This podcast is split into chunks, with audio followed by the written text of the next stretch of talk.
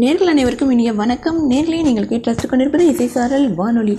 ஆமாம் நேர்களே தற்போது பகவத்கீதை தான் நம்ம தொடர்ந்து பார்த்துட்ருக்கோம். பகவத்கீதை முதல் அத்தியாயத்தில் தற்போது முப்பத்தி எட்டு முப்பத்தி ஒம்போதாவது ஸ்லோகம் என்ன அப்படிங்கிறத பார்க்க வைக்கிறோம். முப்பத்தி எட்டாவது ஸ்லோகம் என்ன அப்படின்னு பார்த்தோம்னா யத்தப் ஏன ந பசியந்தி லோபபகத சேதச குலசக்கி கிருதம் தோஷம் மித்ர பாதகம். இது முப்பத்தி எட்டாவது சுலகம். முப்பத்தி ஒன்பதாவது சுலகம். கதம் ந ஞேயமஸ்மாபி பாவதஸ்மா நிவர்த்திதும் குலசஸ்ய கிருதம் தோஷம் பிரபஸ் பி தன. அதான் முப்பத்தி ஒன்பதாவது ஸ்லோகம். சரி முப்பத்தி எட்டு முப்பத்தொன்பதாவது ஸ்லோகம் என்ன?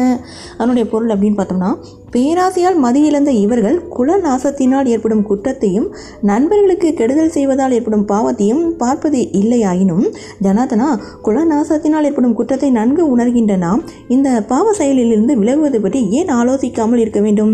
ஆலோசிக்கவே வேண்டும் அப்படிங்கிறான் அர்ஜுனன். ஆமாம் அவங்களே கவலைப்படும் கடாது நீ ஏன் குலநாசத்தை பற்றி கவலைப்படுற அப்படின்னு கிருஷ்ணர் திட்டிட்டு அர்ஜுனன் கிட்ட கேட்டபோது அர்ஜுனன் இந்த பதிலை சொல்கிறான் அவங்க கவலைப்படாட்டியும் பரவாயில்ல. நம்ம கண்டிப்பாக தர்மம் தெரிஞ்சவங்க கண்டிப்பாக கவலைப்படணும் அப்படிங்கிறோம்.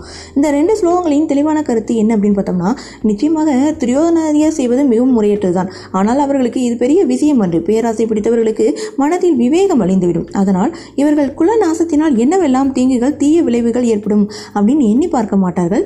இரு படைகளிலும் ஒன்று கூடியிருக்கும் பந்து வர்க்கங்கள் நண்பர்கள் ஒருவருக்கொருவர் விரோதம் பாராட்டி ஒருவர் மற்றவரை கொள்வது எவ்வளவு பயங்கரமான பாவம் என்பதை அவர்கள் சிந்திக்க மாட்டார்கள். ஆனால் நாம் பேராசையினால் விவேகத்தை இழக்கவில்லையே. குலநாசத்தினால் ஏற்படும் பாவம் நமக்கு நன்றாக தெரிகிறதே. நன்கு தெரிந்தும் கூட பாவ செயலில் ஏன் இறங்க வேண்டும்? இதை எண்ணி பார்த்து நாம் போரிலிருந்து விலகத்தான் வேண்டும். அப்படின்னு அர்ஜுனன் ரொம்ப உறுதியாக சொல்கிறான் குலநாசத்தினால் என்னென்ன குற்றங்கள் ஏற்படும்?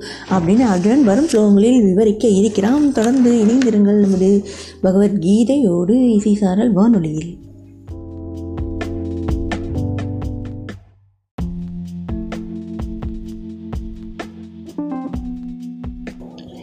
நேர்களை நீங்கள் கேட்டு ரசித்துக் போய் இசை சாரல் வானொலியில் பகவத்கீதை கேட்டுட்டு இருக்கீங்க பகவத்கீதை முதல் அத்தியாயத்தில் நாற்பதாவது ஸ்லோகம் என்ன அப்படிங்கிறத பார்க்கலாம். குலசையே பிரணஸ்யதி குலதர்மா சனாதனக. தர்மே நஷ்டே குலம் கிறிஸ்ட நம தர்மோ அபி பவத்யுத. இது நாற்பதாவது ஸ்லோகம். இந்த ஸ்லோகத்தோட பொருள் என்ன அப்படின்னு பார்த்தோம்னா குலநாசத்தினால் தொன்று தொற்று வருகின்ற குலதர்மங்கள் அழிந்து விடுகிறது. தர்மம் அழிந்த பிறகு குலம் முழுவதும் அதர்மமும் வெகுவாக பரவுகிறது அப்படிங்கிறத இந்த ஸ்லோகத்தோட பொருள். சரி கேள்வி என்ன பார்த்தோம்னா தொன்று தொட்டு வருகிற குலதர்மங்கள் என்றால் எவை?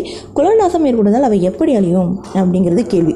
அவரவர்கள் குலத்தில் தலைமுறை தலைமுறையாக நடைமுறையில் இருந்து வரும் மங்களமானதும் சிறந்ததுமான கட்டுப்பாடுகள் நல்ல நடத்தைகளை காப்பாற்றி வருகிறது. அதனால் குலத்தில் உள்ள ஆண் பெண்களிடம் அதர்மம் நுழைவதில்லை அந்த மங்களமான சிறந்த கட்டுப்பாடுகளை தான் தொன்று தொட்டு வருகின்ற குலதர்மங்கள் அப்படின்னு சொல்கிறார். குலம் அழிந்தால் இந்த குலதர்மத்தை அறிந்தவர்கள் அடுத்த தலைமுறைக்கு எடுத்துக்காட்டும் பெரியோர்கள் இல்லாமல் போகிறார்கள். அப்போது எஞ்சியுள்ள சிறுவர்களிடமும் பெண்களிடமும் தர்மம் இயல்பாக அமையாது அப்படிங்கிறது கருத்து. சரி தர்மம் அழிந்தால் குலம் முழுவதும் அதர்மமே வெகுவாக பரவிடும் அப்படின்னு சொல்வதன் கருத்து என்ன அப்படின்னு பார்த்தோம்னா மனிதன் அதர்மத்திலிருந்து தப்புவதற்கு ஐந்து காரணங்கள் இருக்கு. அவை தர்மத்தை காப்பாற்றி கொடுக்கும் கடவுளிடம் உள்ள பயம் சாஸ்திரத்தின் உத்தரவு குடி குலப்பழக்கம் கெட்டுவிடுமே என்ற பயம் அரசாங்க சட்டம் உடலுக்கும் பொருளுக்கும் ஏற்படும் அழிவில் பயம்.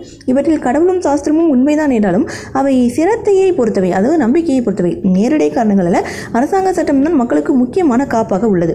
பொதுவாக அதிகாரம் கையில் உள்ளவர்கள் தர்மத்தை மதிப்பதில்லை உடலுக்கும் பொருளுக்கும் தீமை ஏற்படும் என்ற பயம்தான் பெரும்பாலும் தனிப்பட்டோருக்கு இருக்கிறது. ஆனால் குலக்கட்டுப்பாடு என்பது குலம் அனைத்துக்கும் ஒரு காப்பாக இருக்குது. எந்த சமுதாயத்திலோ குலத்திலோ நெடுநாள் பழக்கமாக வந்திருக்கும் மங்களமானதும் சிறந்ததுமான கட்டுப்பாடுகள் குலைந்துவிட்டால் அந்த சமுதாயமும் குலமும் கடிவாளம் இல்லாத குதிரைகள் போல தத்தம் விருப்பப்படி போக ஆரம்பித்துவிடும். அப்புறம் ஒரு கட்டுப்பாட்டையும் இருக்காததும் வெறி பிடித்ததுமான அந்த சமூகத்தை சேர்ந்தவன் தறிக்கெட்டவன் ஆகிறான். எந்த சமுதாயத்தில் குலத்தில் மனிதர்களிடையே இப்படி தறிக்கெட்டமை முளைக்கிறதோ அந்த சமுதாயத்தில் குலத்தில் தானாகவே பாரம் பாவம் பரவிடும் அப்படிங்கிறார். இப்படி எங்கும் பாவம் பரவிட்டால் என்ன ஆகும்? அப்படிங்கிறத அர்ஜுனன் அடுத்து வரும் ஸ்லோகங்களை விளக்க இருக்கிறார். தொடர்ந்து இணைந்திருங்கள். நமது இசை சாரல்வான் ஒளியோடு